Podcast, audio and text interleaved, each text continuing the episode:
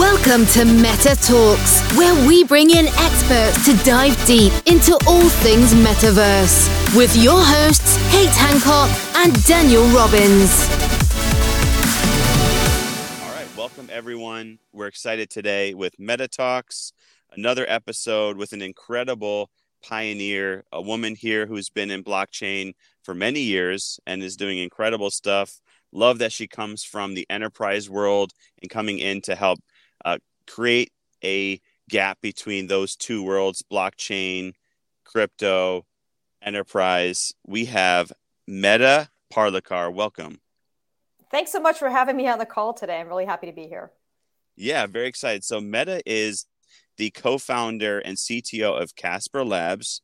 Casper Labs has worked with companies such as Adobe, and then also they are really connecting blockchain and enterprise. So, I cannot wait to hear hear more about how that's going, what that's all about. So, Medha, why don't you first start off and tell everyone uh, what was your journey like to get where you are today?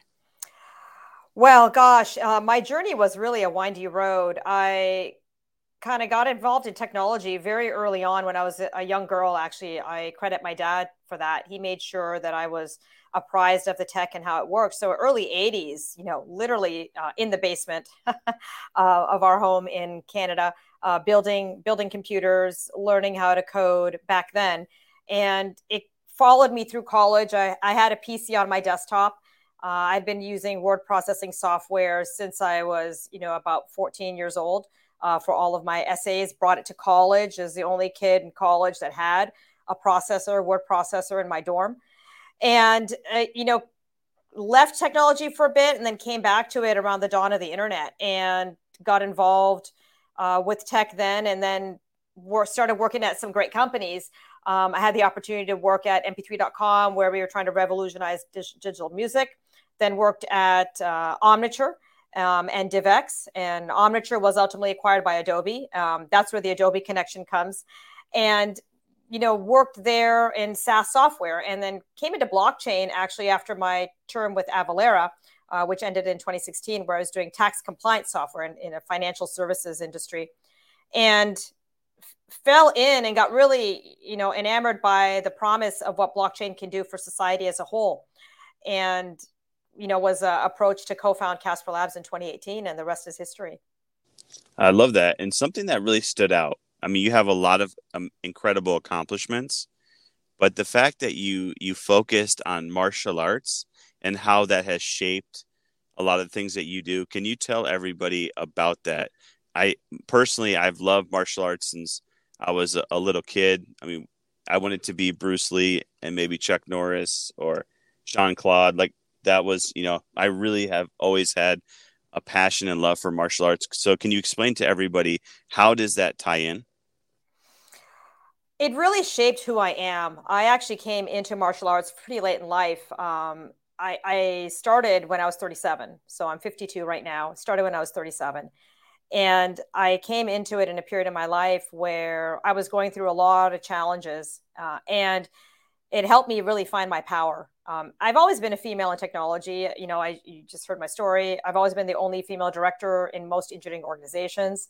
Uh, I think there was maybe one or two notable differences in my career where I was not the only female uh, executive in engineering. And martial arts really shaped me to, you know, speak up, find my power, give my allow myself to have the authority that others had already conveyed on me. Um, you know, my leaders, leaders in the organizations had entrusted me to, to to do things in the org, but I had not entrusted myself, for lack of a better way of putting it. And when you have to find yourself on the mat um, and show up every single day and try to achieve something for nothing other than yourself um, it's really all about destroying the enemy within. I, I, could do a whole podcast just on martial arts, honestly, uh, because I could talk about it all day. But yeah, I mean, in terms of of, of what it does and and what it's done for me, it's really allowed me to grow into the person I am today, so I could do the work that I'm doing today. Really, that's it in a nutshell.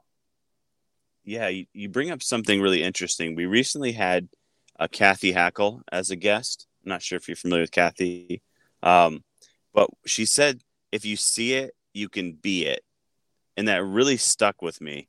And so, what do you think about that in terms of you mentioned being usually being uh, one of the few women, I'm sure one of the few executives who are women in tech. So, what do you think about that when somebody says, if you see it, you can be it, and just the power in being in your position and who you are, and having other young women see that they can also be you? Yeah, 100%. I mean, even if you talk to any celebrity, a lot of celebrities will say, uh, Whoopi Goldberg, for example, always saw herself as being a comedian. And even though when nobody else believed in her, she believed that she would see herself. She saw herself that way. She was already there. Um, I think the same thing holds true uh, for anyone, right? So if you can envision yourself in doing something that is your ultimate dream goal and you have a clear vision for that, and then you allow yourself to be in the moment and allow yourself to have it and believe you can have it and believe you deserve it, it will come to you. You know, you will be able to find your way there uh, for me, I never really like, I don't know if I saw myself as a CTO when I was younger or see myself co founding this company. Um, but I can tell you that um, I definitely did see myself as a leader in engineering technology very early on in my career. Um, I felt that this was something that uh, I was very good at. I, I got a lot of uh, I felt I felt very fulfilled doing it. I feel like it's a really important important role for me to fill to be to allow people to do their best work, right? To allow people to grow and learn and contribute in a really meaningful way um, so that they can become better people and they can go through their growth trajectory. And being an enabler and a facilitator for that really, really excites me. So, in, in building Casper Labs, you know, obviously we've built phenomenal technology, but I'm super, super proud of the team that we've built and the work ethos and how people are growing and learning and contributing and collaborating this is this is where uh, i i really am super proud of what we built there yeah i can tell that you're a true leader like you're very passionate about that um, which is always amazing i think there needs to be more true leaders as executives for organizations always great to have a visionary but true leaders really make the company. Uh, so I'm curious. You said 2018 is when you co-founded the company, correct? That's right. Yep. So a lot has happened in four years. We were just speaking recently about how the explosion of NFTs last year really, and obviously crypto's you know been up and down for a while, but NFTs really exploded in the media, the hype. Uh, but it brought a lot of awareness to a lot of the things that are surrounding if we say web 3 you know next generation internet i know it's so many different things in there but what have you seen as the differences between if you look back to 2018 uh, to today well, in the space that we are, right? So Casper Labs is really focused on the enterprise adoption of public blockchain or and blockchain technology broadly, right? And we've built a technology purpose built for that. What we have definitely seen is people are waking up to the fact that blockchain is here to stay. Um, a lot of enterprises are now piloting and investing in the technology, becoming familiar with the technology, exploring how they can leverage it in their businesses. I feel like regulatory environment is shifting. And the adoption curve that we're seeing with blockchain feels very similar to what we saw with the internet early. I was there you know in the dawn of the internet 1996 1997 so the, the adoption curve following that is very very it's very apparent to me. It's very very obvious. And in the way enterprises are you know initially we're waiting and seeing is this thing really going to stick around? To now we're starting to get to a place where people are acknowledging it's here to stay. We need to figure out a way to adopt it. What is the most sensible low risk way for to, us to adopt the technology?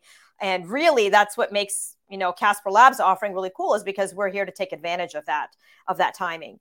And yeah, I mean, between, you know, 2017 and now, that's like one of the big things I've seen in terms of, you know, adoption in the enterprise space. I've also seen people are also recognizing that it's a boom bust cycle, but then that the real use cases are starting to emerge out of that, you know, out of that boom bust. And uh, companies that are here to build and deliver real value and solve real problems are the ones that are going to last in the long run, right? So we are focused on building lasting, you know, delivering and building lasting value for customers and the ecosystem as a whole. Yeah, thank you for that. I think there's a lot of things that we've seen that are more come and go or more of just let me get some media hype around this, but they're not really going to stay in it long term. And so I'm curious. We do have a lot of listeners uh, or a lot of people that watch the show, and they are entrepreneurs.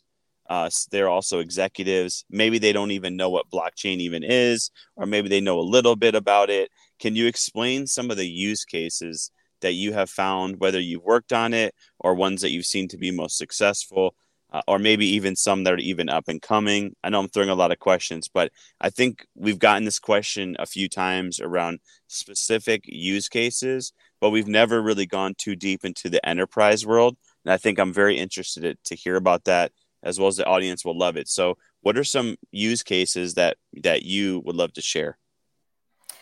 We're working on a bunch of really interesting things. So let's talk about let's talk about use cases, right? So one example is around customer engagement, right? Consumer or customer engagement. You can use NFT technology to reach into uh, your customer base and create a one-to-one relationship and this is particularly interesting if you're building a product and you don't necessarily have a direct to customer relationship what's such an example like think of a retailer that's building makeup or your retailer or sorry a, a, a product creator but you have a distribution channel through which your products are distributed right maybe Amazon's a great example. Maybe you're distributing your products through Etsy. Maybe you're distributing your products through some other mechanism by which you don't have a one to one relationship with your customer. You can offer a digital collectible like a digital NFT. And when your customer redeems that, you now can establish a one to one relationship with that customer. You can communicate with them. If they come to your website, you can drop them offers. You can have a streamlined experience with them directly without even needing to use an email address, right? Without having to do clippable coupons. So, this is one way in which a lot of big brands are doing digital twins for lack for as example, right? Um, you'll see Nike and other big retailers as an example that will offer these digital twins because they don't have a co- connection with their customer directly, right? You sign up for newsletters and you may get rebates and you may get emails, but that's not nearly as engaging or as sticky as an NFT ex- experience. This is one use case we're seeing a lot of adoption in the brand marketing space. Another use case we can talk about in, in financial services or in fintech is uh, Casper Labs has a joint venture with uh, Nucleus Finance that is actually taking the um, algorithmic standards, right? So if you build a mortgage or you look at a mortgage product. It's actually algorithmic, right? The way a mortgage works in terms of the amount of your payments going to be and how much is principal and how much is interest and how that loan gets paid off over a term that is an algorithm right and so you can express all of these financial contracts on the blockchain as smart financial contracts and as we're all well aware the current financial system is 40 years in the making and they are still using first generation programming languages, right, in some of the biggest banks. And I believe blockchain is going to really upend the fintech sector, and those companies that will adopt are the ones that are going to be able to recognize a tremendous amount of value in addition to providing consumers better products at better prices with more transparency, right? So we have an entire suite of products that we've developed specifically around this vertical um, that basically algorithmically translate translate these contracts into algorithms and put them on the blockchain. Yeah, you, go ahead.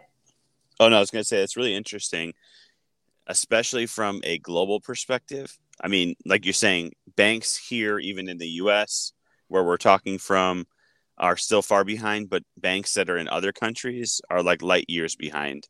So I can I can imagine. I, I have heard recently of some countries that I I would have never thought that they would jump all the way to blockchain, but they're looking at this as a way to completely revamp their systems that are very very far behind, and maybe even bring them you know up to the speed of you know a country like the U.S. where it's usually hard to to be equal. Like you mentioned, the internet in late '90s, early 2000s, it wasn't everywhere. There's limited amount of people that could access it, but now with you know, I mean, there's 5G in remote islands that I've been to, which is incredible. So now with the internet and the access everywhere, seems like a lot of companies can see the value. But I love that you bring up fintech. So how do you see that uh, happening or transitioning from a global perspective?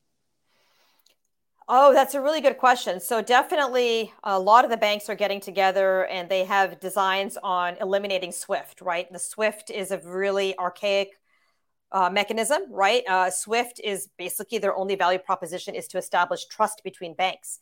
And so a lot of the banks I feature are going to get together and form some kind of consortium blockchain whereby they can do international payments much, much faster, uh, much, much cheaper, and with greater efficiency and greater trust, right? So I think that they see the writing is on the wall. I think that they see the opportunity. And almost every bank you know we've talked to several banks and they're all looking at blockchain technology. They all have prototypes. They have heads of blockchain inside their organizations um, because they're taking this technology very seriously. So i see this technology upending the financial system right? And and you know uh, the, the internet upended retail and it upended content creation. So those business models are fundamentally shifted as a result of the internet.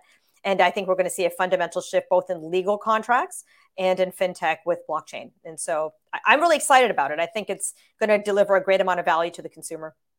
Yeah, no, I would love to get into the into the um the contracts, the smart contracts quickly. Before we do, have you seen another time where companies uh, see the value in in collaborating with one another? What you mentioned there really stuck out around typically you know competitive organizations enterprises they don't always you know want to come together and create this consort you know consortium that that's going to help all but do you see do you see this maybe being so much different than before where enterprise level they actually see the value in, in what used to be competition but now is collaboration? So this is a great great question um, and the reason I find it super interesting is because, yes, you're correct. Blockchain does allow for parties that don't trust each other to come together, right? That's what's that's one of the key value propositions of this technology, particularly public blockchain. When you look at competitors now collaborating, there's a couple of really interesting challenges that come to mind. And namely, you can kind of bundle these all up as governance, right? So, as an example, well, if I share my data with you, you're a competitor of mine. If I share my data with you in some meaningful way, let's say customers, if I share some customer data with you, because we may both be offering the same product, good or service, that maybe they're even complementary, maybe they're not direct competitors. But if I share my customer data with you and that makes your process easier, well, how do I get compensated for that? Right?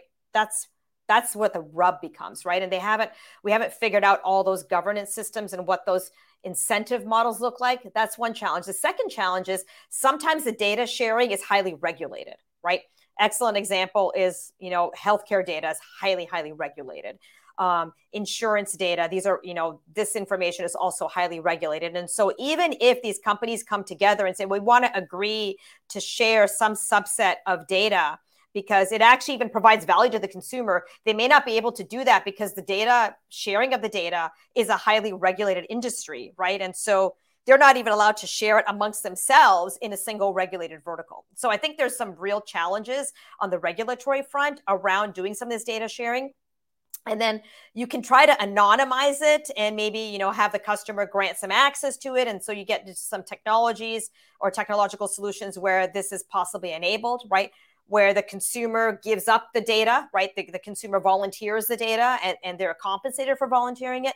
So there are a lot of really in, a lot of great innovation and a lot of great ideas around what are the kind of safe frameworks in which we can allow companies to come together. So I can give you a, a really interesting real world example of how these are emerging is on the Casper blockchain, we're working with IPWE, which is one of our customers, one of our early customers, and they're building patent bundles right? So if you think about, uh, they have an NFT marketplace for patent technology, patents basically, and they built a technology to allow companies to buy and sell patents, and then you can track the provenance of who owns a patent. Um, and patents are very valuable; they're digital goods.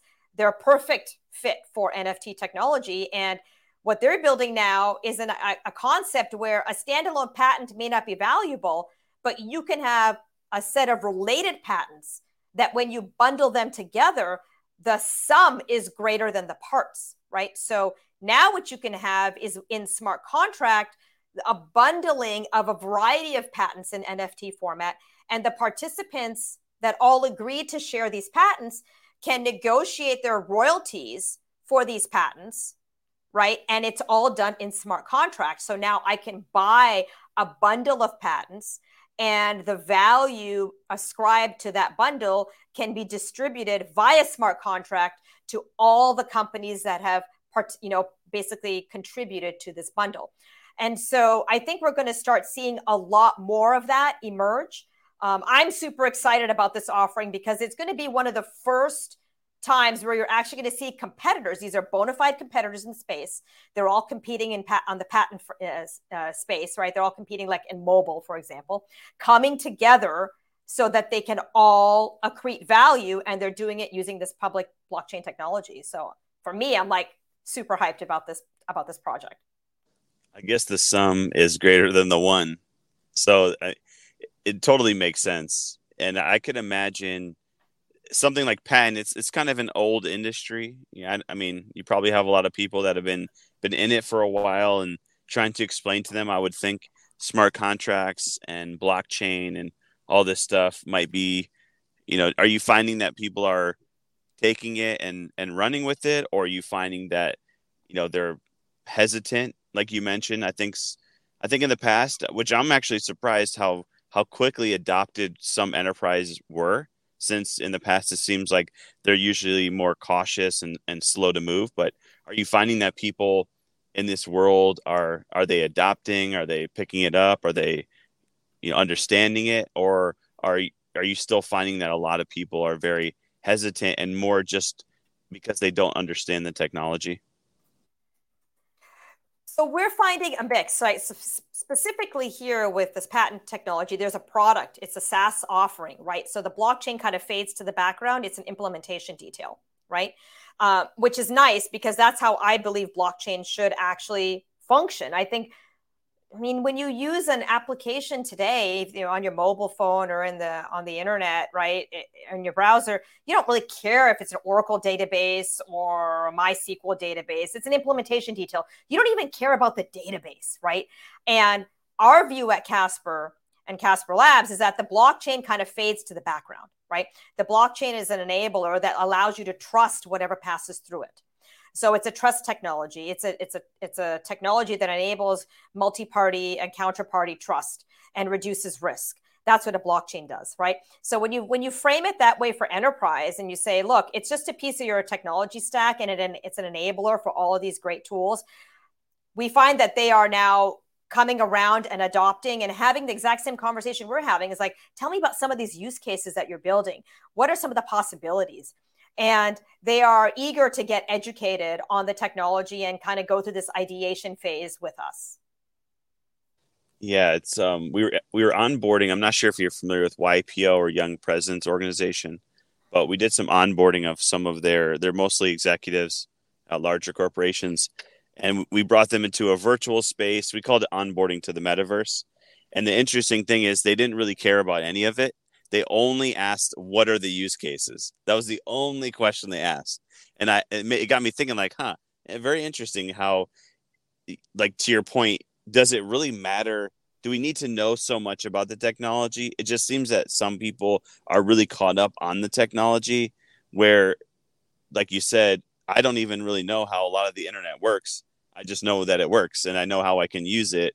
Um, but it does seem that i don't know if maybe because people are more educated now, or um, I don't. Maybe they're more interested to learn. But it seems like a lot of people want to maybe overcomplicate a lot of things, just having to know everything. When the reality is, um, to your point, you just need to know the basics, how it functions, how you utilize it. So I find it interesting that, uh, and I've seen this too, that the more enterprise executive, they really wanted to know more about use cases. Going back to what you said for um, for the global perspective of data, it's it's quite fascinating because this is so global. I think it used to be a lot of more regionalized or like where do you do business? I do business in this country. Where now it's, you know, you could span multiple regions, countries. You have the EU has a complete, you know, different take on data than than the US or North America or Asia. So how are you finding challenges or risks outside of just data though with a lot of these companies being so global and and, and obviously blockchain being you know global yeah so it's it's a super interesting space right i mean from from our perspective with respect to the protocol that we've built we built capabilities in the protocol and we built a protocol that is flexible enough to meet the needs of our customers, right? We believe that flexibility on the blockchain is really, really important, right? Uh, you know, history is immutable, but the future is unwritten. That's the way I like to see it. And you need to provide flexibility to your customer because regulatory environments change, uh, customer requirements change, right? So when you think about in a global world, right, a customer will have different business units. A large Fortune 500 customer will have business, different business units, and each of those business units will have different requirements, right? And so we need we needed to provide a technology stack that would support everything that the customer needs, right? You know, GDPR in the United Kingdom and in, and in Europe versus, you know, HIPAA in the United States. And I think that's the the real power and the beauty of at least the blockchain that we've built, right? Some of the other protocols you find in the space, they they tout immutability, but immutability is really a double-edged sword, right? And I see immutability as a way to sidestep regulation. It's like, oh, I've I've shipped this smart contract. Now you can't make me take it down. And I think that's perfectly fine for that segment, but I don't think it's it's I don't think it's sustainable in the long run, and I certainly don't think it's for enterprise. Uh, enterprise definitely needs flexibility. So, from my perspective, you will find that you'll have different smart contracts and different applications running uh, for different segments of the world. Um, and each will need to meet their own specific regulatory requirements around privacy, customer protection, and and the like. And you know, you think about trying to KYC someone, but you really don't know where anybody is in the world, right? And this is a real challenge. Um, I don't think there's a solve yet because uh, you can just use a VPN. And if all you're doing is looking at somebody's IP address, you really don't know where they are, right? You can do your best due diligence, but there's still going to be ways to sidestep around it. Can you explain for everyone what KYC means in case they don't know? KYC is know your customer. Um, it's very much a blockchain term, but it exists in traditional finance. When you open up a bank account, you have to give them your driver's license, your social security number. They have to see you in person, and they'll look at your ID. It's it's it's that process that we've always gone through. Um, it it now extends into the world of crypto because there's large amounts of money that are being exchanged when you purchase crypto. And these are now online banks or money transmitters. And so they have to put you through the same process you would when you're opening up a bank account. So uh, thank you for that. I actually didn't know. So I, I was wondering what that was. Uh, yep, I've seen it, it everywhere, especially yep. now. I know I know Binance and KYC, you know, are, are a, hot media topic right now. So I'm curious though, from from your perspective and, and your thoughts, as a, if I'm an e-commerce, let's say I have you know an e-commerce store, and data to me is very important because, like you mentioned, I want to follow up with my customers. It's very expensive to acquire a new customer, so if I can you know nurture my existing customers, however, if I'm using they're utilizing wallets, and I don't really have a way besides, like you mentioned, I can do an airdrop, I can send NFT, but if that's the only way I can contact also how do i even know where to ship? I did hear some people had some issues with this and i'm sure it's been solved because this is many months ago but they used wallets but they didn't know actually where to even ship the products when the purchase when when the person purchased it.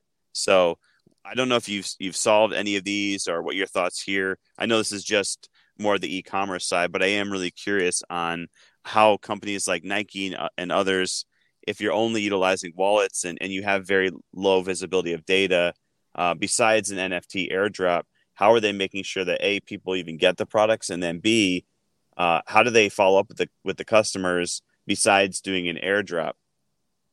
So what you see today in the world is when you buy a product, you register it, you fill out that little warranty card. Oh, fill this out for your warranty, right? And you send it in, right? That's I hate that. I always forget. Exactly, right? So imagine now you buy the product and you scan a QR code on your phone. And then it just says, oh, okay, here's your QR code. And you enter the serial number. And then what that does, and you hit submit, and it mints, you enter a serial number, and you may actually enter a wallet address, right? Um, or it sends you an email and it says, here, here is your registration card and your warranty And in that would be like click to redeem. You click to redeem it and you create an address and then you keep your private keys and it goes into a wallet. That would be the workflow, right? Instead of mailing something in, no guarantees you got it. That's how it would work. So you purchase the product, but then on the side you scan and you register. This is how this is the workflow that I have seen, or this is the workflow that I am recommending, right? Because it's very seamless that way, right? So that way they've got the product that you, you've already proven that they have the product and you can see that they have the product they they've shown that they have a receipt or the date that they purchased it something that integrates that into the acquisition process of the product and then the nft or the digital good is a fast follow on right and then now you you can see that they purchased a product you know what pro- products they've purchased and then you can start dropping offers to them so it's more after the ah. fact versus Yes. Okay. Yes. Well, I never even thought about the the warranty. I hate that when they're like, "Do you have your receipt?" But then for some reason they can't find it in their system or they thought they emailed it to you and mm-hmm. and it was like an old email address or I never got the email and then exactly like it's we're terrible. looking at each other it's horrible experience like customer experience plus everybody right now is really short staffed and so and then you, you know, get all kinds of spam in your email, which is horrible, right? It's horrible. I know that. Terrible. Yeah, yeah, they're not even. I usually give them an email. I don't even use anymore because, like, exactly. I'm, I don't want to get any more stuff. But no, this I never even thought about that. So thank you. I mean, this is great. And I feel like we could continue talking for another two or three hours because there's so many use cases. So maybe as we grow further, I would love to have you back. Um, I think it'd be a great conversation. We can continue. I know you're really busy today as well, but Medha, if you can tell everyone, and by the way, amazing name. We were talking about that. Your name went from being like you mentioned as a kid.